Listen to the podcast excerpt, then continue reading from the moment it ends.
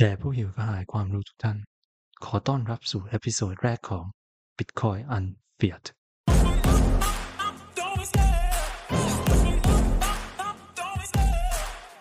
สวัสดีครับ ขอต้อนรับเข้าสู่รายการ Bitcoin Unfiat ที่ซึ่งเราจะมาเอา fiat ออกจากตัวเรากันทุกประเด็นเกี่ยวกับสังคมต่างๆ ที่ดูผิดแปลกเป็นสังคมแบบ fiat ๆแล้วมาดูกันว่า Bitcoin จะแก้ปัญหาได้ยังไง ตอนนี้ถือเป็น episode แรกของพอดแคสต์ครั้งนี้นะครับ ผมปกป้องไทราเทล เหตุผลที่ทำตรงนี้เพราะว่าผมก็มีความสนใจในปัญหาสังคมบางอย่างที่มันรู้สึกแปลกๆ แต่อาจจะหาคำตอบไม่ได้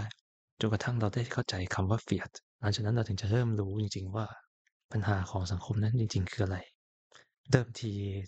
ผมจะมีแผนที่จะเปิดตัว episode แรกด้วยเนื้อหาอีกคอนเทนต์หนึ่งนะฮะแต่ เนื่องด้วยสถานการณ์ปัจจุบันในบ้านเราแล้วก็ในส่วนของที่มีข่าวมา กับโพสต์หนึ่งที่ผมได้โพสต์ ก็เลยคิดว่าจะนำเรื่องนี้ขึ้นมาพูดก่อนจะดีกว่า ในโพสต์ก่อนหน้านี้ผมได้โพสต์ไว้ว่า คุณลักษณะสำคัญของสังคมใด ๆ ก็ตาม จะถูกแสดงให้เห็นเมื่อสังคมนั้นยินดีกับการควบคุม และการตั้งข้อจำกัดในสิทธิและเสรีภาพของตนเอง เพื่อเป็นทางออกสำหรับความรุนแรงที่เกิดขึ้นในสังคม มากกว่าการขยายขอบเขตในสิทธิของการป้องกันตนเอง สิ่งที่ผมโพสต์นี้หมายความว่าอย่างไร เมื่อไม่กี่วันก่อนเกิดเหตุการณ์ใช้ความรุนแรงและอาวุธในย่านใจกลางเมืองหลวงของประเทศไทย เราคงไม่ได้พูดถึงในส่วนของสาเหตุเหตุผล แต่สิ่งที่ผมเห็นหลังจากเหตุการณ์นี้เกิดขึ้น และการถกเถียงในโซเชียลมีเดียที่ว่าเราจะตรวจสอบได้อย่างไรว่าผู้คนไม่ได้พกอาวุธปืน ผมเข้าใจสาเหตุและเหตุผลว่าทำไมผู้คนถึงคิดแบบนั้น แต่ถ้าเราตั้งคำถามกันดีจริง ๆทำไมผู้คนถึงยินดีที่จะยอมลดสิทธิและเสรีภาพของตัวเอง เพียงเพื่อจะให้ความปลอดภัย ให้รัฐเข้ามาเพื่อปกป้องพวกเขาและที่สำคัญทำไมรัฐจึงมักจะเลือกแนวทางที่จำกัดสิทธิและเสรีภาพของผู้คนอยู่เสมอ อะไรคือความคิดเบื้องหลังของสิ่งเหล่านี้ จริงๆ เรื่องนี้อาจจะไม่ใช่เรื่องใหม่ ในสังคมโลก ถ้าเรามองกันจริง ๆ ในส่วนรัฐธรรมนูญของสหรัฐอเมริกาเองนั้น เรียกว่ามีบทบัญญัติแก้ไขรัฐธรรมนูญอยู่ ซึ่งข้อที่โด่งดังมากก็คือข้อ 1 และข้อ 2 บทบัญญัติแก้ไขข้อที่ 1 ในรัฐธรรมนูญสหรัฐอเมริกา รับรองว่าทุกคนมีสิทธิและเสรีภาพในการแสดงออกอย่างเสรี ส่วนบทบัญญัติข้อที่ 2 นั้น มีไว้เพื่อรับรองสิทธิในการมีอาวุธเพื่อป้องกันตนเอง ตรงนี้แหละที่น่าสนใจทำไมสิทธิ์ในการมีอาวุธไว้เพื่อป้องกันตนเอง ถึงเป็นสิ่งสำคัญ ถึงขั้นต้องระบุไว้ในรัฐธรรมนูญ และยังเป็นข้อที่สองต่อจากสิทธิและเสรีภาพในการแสดงออก เพราะพวกเขาได้เรียนรู้ถึงบทเรียนบางอย่าง ซึ่งยังคงเป็นจริงจนถึงทุกวันนี้ ผมคิดว่ามีประโยคจากหนังเรื่อง Starship Trooper ที่สามารถอธิบายบทเรียนนี้ได้เป็นอย่างดีภายในประโยคเดียว ซึ่งนั่นคือ การใช้กำลัง ถือเป็นอำนาจอันสูงสุด ที่เป็นจุดกำเนิดให้กับอำนาจด้านอื่น ๆ ที่ตามมา ประโยคนี้หมายความว่าอย่างไร รัฐนั้นเป็นสิ่งนามธรรม การมีอยู่ของมันอยู่บนพื้นฐานที่ผู้คนเชื่อว่า มันเป็นสิ่งที่เป็นรูปธรรม และมีอยู่จริง ซึ่งรัฐจะแสดงสิ่งเหล่านี้ ผ่านการใช้กำลัง เพื่อบังคับให้ผู้คนปฏิบัติตามกฎเกณฑ์ที่ถูกสร้างขึ้นโดยรัฐ เพื่อแสดงให้เห็นถึงความเป็นรูปธรรมของตัวรัฐ เพื่อทำให้ผู้คนเชื่อว่ารัฐมีอยู่จริง และนี่แหละคือหัวใจสำคัญ ถ้าหากรัฐไม่สามารถบังคับให้ผู้คนทำตามกฎเกณฑ์หรือกฎหมายที่ตัวเองออกมาได้แล้วนั้น คนก็จะไม่มีทางเชื่อว่ารัฐนั้นมีอยู่จริง ผู้คนจะสามารถปฏิเสธคำสั่งหรือกฎหมายของรัฐได้ ผู้คนจะไม่เชื่อว่ารัฐนั้น มีอำนาจที่แท้จริงใด ๆ ดังนั้นหากรัฐขยายใหญ่จนมีอำนาจมากเกินไป ประชาชน ก็จะเท่ากับตกเป็นเบี้ยล่างทันที เพราะมิอาจจะขัดขืนอะไรได้ เนื่องจากรัฐจะเป็นผู้ที่มีอำนาจสูงสุดในการบังคับใช้กำลัง โดยที่ประชาชนมิอาจจะสู้ได้ รัฐจะสามารถออกกฎหมายอะไรก็ได้ โดยไม่จำเป็นต้องคำนึงถึงผู้คน เพราะผู้คนไม่มีทางเลือกอื่นนอกจากทำตาม และนั่นแหละคือเหตุผลว่าทำไมถึงต้องมีการบัญญัติสิทธิ์ในการครอบครองอาวุธเอาไว้ในรัฐธรรมนูญของสหรัฐอเมริกา ไม่ใช่เพื่อป้องกันตนเองจากผู้ร้าย ไม่ใช่เพื่อป้องกันตนเองจากคนที่จะมาลักขโมยของ สิ่งนั้นอาจจะมีส่วน แต่นั่นไม่ใช่เหตุผลที่มันถูกบัญญัติเอาไว้ สิทธิ์ในการครอบครองอาวุธนั้น มีไว้เพื่อให้ประชาชน คานอำนาจกับตัวของรัฐเอง มีคำกล่าวเกี่ยวกับบทบัญญัติแก้ไขรัฐธรรมนูญนี้ไว้ว่า บทบัญญัติข้อที่หนึ่งรับรองสิทธิและเสรีภาพของประชาชน ส่วนบทบัญญัติข้อที่สองที่รับรองสิทธิในการมีอาวุธของประชาชนทุกคนนั้น จะรับรองว่าบทบัญญัติข้อที่หนึ่งนั้น จะยังสามารถคงอยู่ได้ต่อไป โดยการทำให้มั่นใจว่า ประชาชนจะยังคงมีเครื่องมือ เพื่อไว้ต่อกรกับอำนาจรัฐ ในยามที่อำนาจรัฐ ใช้อำนาจและการบังคับใช้ที่เกินควร ดังนั้นคุณคงจะเริ่มเข้าใจแล้วว่าทำไม รัฐถึงไม่อยากให้ผู้คน มีสิทธิ์ในการป้องกันตนเองที่มากขึ้น พวกเขาทำให้ประชาชนต้องพึ่งพิงองค์คาพยพของรัฐ อย่างเช่น องค์กรตำรวจ องค์กรทหาร องค์กรศาลและกฎหมาย เพื่อแก้ไขปัญหาความขัดแย้ง เพื่อรักษาความปลอดภัยในชีวิตและทรัพย์สิน และเพื่อทำให้ชีวิตตนเองนั้นปลอดภัย เพื่อให้มั่นใจว่ารัฐจะยังเป็นผู้ชี้ขาดอันสูงสุด และเป็นผู้บังคับใช้กำลังอันสูงสุดของประเทศ นั่นคือเหตุผลของรัฐ นั่นคือสิ่งที่รัฐอยากให้เป็น แต่ถ้าเราถามคำถามกันจริง ๆ เราเคยสงสัยกันไหมว่า แล้วทำไมประชาชนถึงยินยอมให้รัฐ เป็นผู้ชี้ขาดได้อย่างง่ายดายทำไมประชาชนถึงยอมละทิ้งหน้าที่ ความรับผิดชอบในการรักษาทรัพย์สินและชีวิตของตัวเอง ให้กับองค์กรที่เป็นเสมือนคนแปลกหน้า โดยเชื่อมั่นว่าพวกเขาจะทำหน้าที่นั้นได้ดีกว่าที่เราทำเอง เพราะเราอยู่ในสังคมที่มีเฟียด แทรกซึมอยู่ทุกอนูไม่ว่าจะทั้งในอาหาร ในเงิน หรือที่สำคัญที่สุด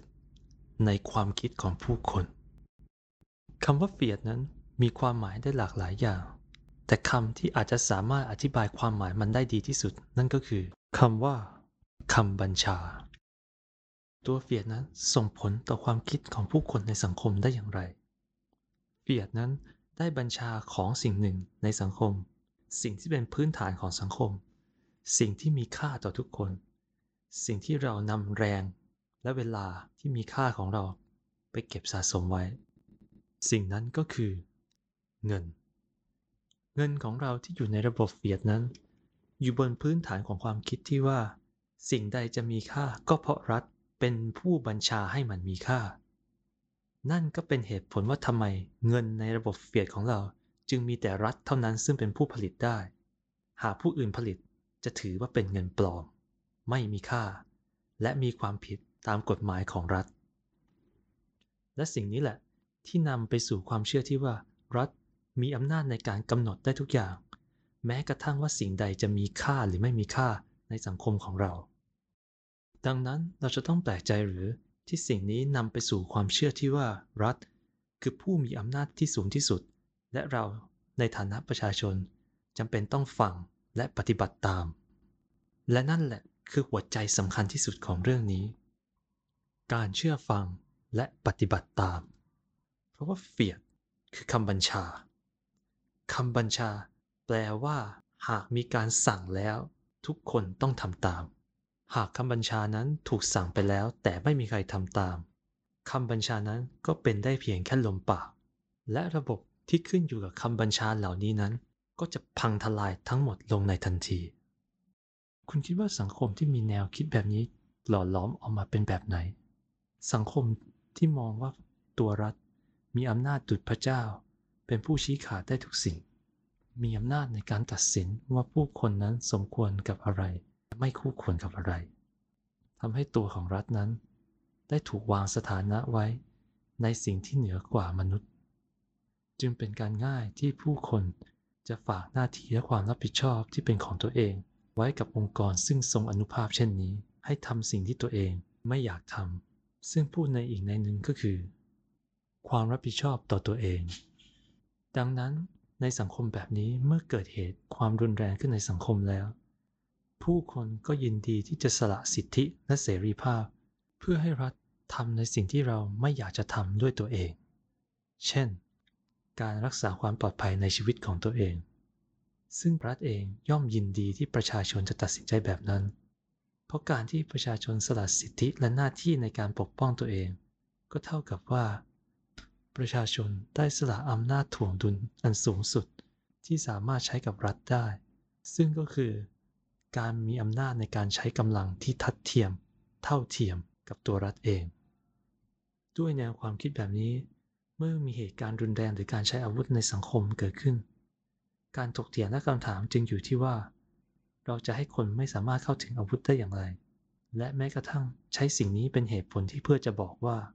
นี่แหละทำไมเราถึงจำเป็นต้องควบคุมการเข้าถึงอาวุธปืนทำไมเราต้องตรวจสอบทุกคนล่วงละเมิดความเป็นส่วนตัวของพวกเขาเพื่อที่พวกเราจะได้ปลอดภัย แต่หากแนวคิดของสังคมคือการมีความรับผิดชอบต่อหน้าที่และชีวิตของตนเอง หากสังคมรับรู้ว่าการปกป้องชีวิตของตนเองและทรัพย์สินของตนเองนั้น ไม่ใช่หน้าที่อื่นใด นอกจากหน้าที่ของตัวเองแล้วคำถามในเรื่องนี้จะเป็นการถกเถียงที่ว่า เราจะทำให้คนเข้าถึงอาวุธเพื่อป้องกันตนเองได้ง่ายขึ้นได้อย่างไร หรือเราอาจจะพูดว่า เมื่อมีเหตุการณ์ความรุนแรงในสังคมเกิดขึ้น นี่แหละคือเหตุผลว่าทำไมผู้คนถึงควรจะสามารถเข้าถึงอาวุธเพื่อป้องกันตัวเองได้ หรือถึงเวลาอย่างที่รัฐควรจะเลิกผูกขาดอำนาจทางความรุนแรงแต่เพียงผู้เดียว และให้ความรับผิดชอบนั้นอยู่ในมือของประชาชน แนวความคิดสองอย่างนี้นั้น เป็นสิ่งที่อยู่ตรงข้ามกันอย่างมาก ในด้านหนึ่งคือการละทิ้งความรับผิดชอบ ยินดีที่จะลดสิทธิและเสรีภาพ แต่ที่สำคัญคือความรับผิดชอบต่อชีวิตตัวเอง และยกความรับผิดชอบนั้น ให้กับผู้อื่นเพื่อไปทำแทน เช่น รัฐซึ่งเป็นผู้ที่ยิ่งใหญ่กว่าตัวประชาชนเอง ส่วนในความคิดอีกด้านหนึ่ง ก็คือ ชีวิตและความปลอดภัยในชีวิตของตัวเรานั้น ถือเป็นความรับผิดชอบของตัวเราเอง และผู้ที่จะทำหน้าที่ปกปักรักษามันได้ดีที่สุด ก็มีเพียงแต่ตัวเราเองเท่านั้น อาจจะไม่ใช่เรื่องบังเอิญที่แนวคิดในการป้องกันตัว หรือแนวคิดในความรับผิดชอบต่อชีวิตตนเอง ที่แตกต่างกันอย่างสุดขั้วทั้งสองข้างนี้นั้น ช่างละไม้คล้ายคลึงกับความแตกต่างของเฟียดและตัวของบิตคอยอย่างที่เรากล่าวในข้างต้นเฟียดได้สร้างสังคมที่ทำให้ทุกคนอยู่ภายใต้คำบัญชา ผ่านคำโฆษณาและคำหลอกลวงที่ว่า รัฐสามารถประทานทุกอย่างให้คุณได้ โดยที่คุณไม่ต้องทำอะไรเลย ขอเพียงแค่มอบอำนาจในการจัดการชีวิต และอำนาจในการกำหนดชะตาชีวิตของตัวเองให้แก่ทางรัฐ และให้พวกเขาเป็นผู้จัดการชีวิตของคุณแทนตัวคุณเอง สุดท้ายแล้วผู้คนก็จะไม่ต่างอะไรจากเด็ก ที่ต้องมีผู้ใหญ่คอยดูแล โดยที่ตัวผู้ใหญ่เองนั่นแหละ คือผู้ที่มีอำนาจที่แท้จริง ผู้คนก็จะกลายเป็นเพียงแค่ทาส เป็นทาสที่มีความสุข เพราะเขาไม่รู้ตัวเองว่าพวกเขากำลังเป็นทาสพวกเขาคิดว่าเขามีเสรี เพียงเพราะว่าพวกเขาสามารถทำได้ทุกอย่าง และได้ทุกอย่างตามที่หวังภายใต้กฎที่ผู้มีอำนาจได้ขีดเขียนเอาไว้ โดยที่ผู้คนเหล่านั้นไม่ต้องรับผิดชอบต่อการกระทำของตัวเองแต่อย่างใด ตราบใดที่พวกเขายังเชื่อฟังคำบัญชาของเหล่านายทาสในทางกลับกัน แนวความคิดที่ตัวบิตคอยมีอยู่นั้น สามารถเห็นได้อย่างชัดแจ้ง แม้กระทั่งกับประโยคที่เหล่าชาวบิตคอยเนอร์ได้พูดกันอยู่เสมอๆ เช่น not your keys not your coin ถ้าไม่ใช่ private key ของคุณก็ไม่ใช่เหรียญของคุณ you must hold your own key คุณต้องถือกุญแจเอง ประโยคเหล่านี้นั้นสื่อถึงอะไร ประโยคเหล่านี้นั้นได้สื่อว่า สิ่งที่มีค่าของคุณ จะยังคงเป็นของคุณ ตราบเท่าที่คุณยังคงมีความรับผิดชอบที่จะดูแลมันด้วยตัวเอง ถ้าหากคุณไม่ทำอย่างนั้นแล้ว หากคุณสละความรับผิดชอบนี้ให้แก่ผู้อื่นแล้ว สิ่งมีค่าเหล่านั้น หรือจะให้ผู้เจาะจงบิตคอยเหล่านั้น ก็จะไม่ได้เป็นของคุณอีกต่อไป ตัวบิตคอยนั้น มีจริยธรรมบางอย่างที่ปลูกฝังอยู่ข้างในตัวมัน มันกำลังบอกเราว่า ความรับผิดชอบในการดูแลสิ่งที่คุณให้ค่า และสิ่งที่คุณให้ความสำคัญที่สุดในชีวิตนั้น ไม่ได้เป็นของใครอื่น นอกจากตัวคุณ ซึ่งหากคุณไม่เชื่อในหลักการนี้ ผมเชื่อว่าสิ่งที่คุณจะทำก็เช่น คุณจะนำบิตคอยไปฝากไว้ใน Exchange ฝากเขาไว้ให้เขาเก็บให้เขาดูแลให้มันปลอดภัยแทนตัวเรา วันดีคืนดีเขาก็นำเหรียญเราไปปล่อยกู้ แต่ก็ไม่เป็นไร เขาก็ยังสัญญาว่าหากเราจะมาถอน หากเราจะมาเอาเหรียญเราคืน เขาก็จะยังมีให้ จู่ๆเขาก็หยุดการให้ถอนเหรียญ หรืออาจจะพูดให้สวยหน่อยก็เช่น ระงับการให้ถอนเหรียญชั่วคราว สุดท้ายแล้ว ก็ถูกรักผูกเนื่องจากเราไม่ยอมทำในสิ่งที่เราควรจะทำเอง ไม่ยอมรับในหน้าที่และความรับผิดชอบ ที่ติดมากับตัวเหรียญนั้น เมื่อคุณไม่รับผิดชอบชีวิตของตัวคุณ ก็จะต้องมีคนอื่นมารับผิดชอบชีวิตของคุณแทนตัวคุณ และคนคนนั้นแหละ จะเป็นผู้กำหนดชะตาชีวิต และแนวทางชีวิตเพราะชีวิตของคุณจะดำเนินไปอย่างไร และจะต้องไปทางไหน แทนตัวคุณ เราควรจะรู้สึกยังไงดีกับการที่สังคมกำลังมองว่า การมีความรับผิดชอบในชีวิตของตัวเองนั้น เป็นเรื่องที่แปลก และการที่ตัวรัฐบาลซึ่งควรที่จะเป็นผู้ที่รับใช้ประชาชน กลับกลายเป็นผู้ที่มีอำนาจเหนือกว่าประชาชน สามารถบงการได้ทุกอย่าง เพียงเพราะว่าเราไม่อยากจะรับผิดชอบในชีวิตของตัวเราเอง ดังนั้นเราลองมาคิดต่อกันดีกว่าว่า แล้วสังคมแบบไหนล่ะ ที่จะถูกหล่อหลอมขึ้น หากเรารับความเชื่อของบิตคอยเข้ามา ในเมื่อปัญหาของสังคมตอนนี้ เกิดจากการรับแนวคิดของเฟียดเข้ามา ดังนั้นทางแก้ที่สมเหตุสมผลก็คือ การที่เราจะเอาความคิดฟิดเฟียด นี้ออกไป และยอมรับสิ่งที่เป็นทางแก้อย่างบิตคอยเข้ามาในสังคมของเรา ผมเชื่อว่าตัวบิตคอยจะไม่เพียงแต่สร้างระบบการเงินที่แข็งแกร่ง แต่มันจะยังสร้างสังคมที่แข็งแกร่ง สร้างสังคมที่มีความรับผิดชอบ สร้างสังคมที่มีพื้นฐานบนความคิดที่ว่า เราคือผู้รับผิดชอบต่อตัวเราเอง และรูปแบบของสังคมนั้นจะเป็นยังไงล่ะผมเชื่อว่าเราอาจจะได้เห็นรูปแบบของรัฐบาลที่เล็กลง จนทำในสิ่งที่ จำเป็นเท่านั้น แบบเดียวกับที่นิติบุคคลในหมู่บ้านหรือคอนโดทำเช่น ดูแลทรัพย์สินส่วนกลาง ซึ่งในกรณีของรัฐก็อาจจะเป็นเช่น ถนนหรือแสงสว่าง การถกเถียงในสังคมก็จะเปลี่ยนจาก รัฐอยู่ไหนทำไมไม่เข้ามาช่วย กลายเป็นทำไมรัฐต้องเข้ามายุ่ง สังคมที่จะไม่เรียกร้องให้รัฐบาลเข้ามาช่วย แต่จะเรียกร้องให้รัฐบาลถอยออกห่าง สังคมที่จะถกเถียงและคัดค้านในการลดสิทธิและเสรีภาพของประชาชน มากกว่าการนั่งหาเหตุผลเพื่อสนับสนุนการริดรอนสิทธิเหล่านั้น คุณคิดว่าถ้าสังคมเป็นแบบนั้น เราจะมีชีวิตดีกว่าที่เป็นอยู่หรือไม่ ถ้าคุณต้องเลือก ระหว่างชีวิตที่ง่ายดาย สะดวกสบายทำอะไรก็ได้โดยไม่ต้องรับผิดชอบใดๆ โดยสิ่งที่ต้องจ่ายก็มีเพียงแค่ การยอมให้ใครบางคนมากำหนดชะตาชีวิตแทนตัวคุณ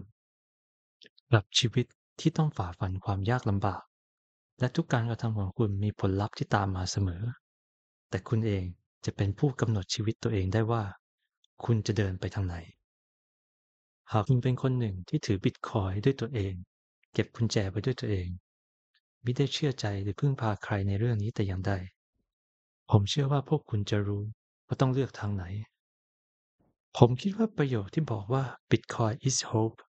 หรือ Bitcoin คือความหวังนั้น ไม่ใช่สิ่งที่พูดเกินจริง เพราะมันไม่ใช่แค่ความหวังของระบบการเงินที่ดีขึ้น แต่มันยังเป็นความหวังของสังคม ที่จะดีขึ้นกว่าเดิม ผมเชื่อว่าหากเรายังมีบิตคอยสังคมเรา และมนุษยชาตินั้น ก็ยังมีความหวังอยู่ เอาละครับ เราคงอาจจะพอแค่นี้ก่อนในส่วนของ episode แรก ทุกท่านมีคอมเมนต์ติชมอะไรก็ตามสามารถเสนอเข้ามาได้นะครับ ไม่ว่าจะเป็นในส่วนเนื้อหาหรือคุณภาพเสียงของพอดแคสต์ขอขอบคุณทุกท่านที่ยอมเสียสละเวลาเข้ามาฟังนะครับ และในครั้งหน้า ผมจะขอนำเสนอเนื้อหาที่เดิม ผมตั้งใจจะให้เป็น episode แรกของ Bitcoin อันเฟียดนี้ให้ทุกท่านได้ฟัง ขอขอบคุณทุกท่าน ที่มาร่วมในการเดินทาง เพื่อเอาเฟียดออกจากตัวกัน ผมปกป้องไทราเทล ขอลาท่านผู้ฟังไปก่อน สวัสดีครับ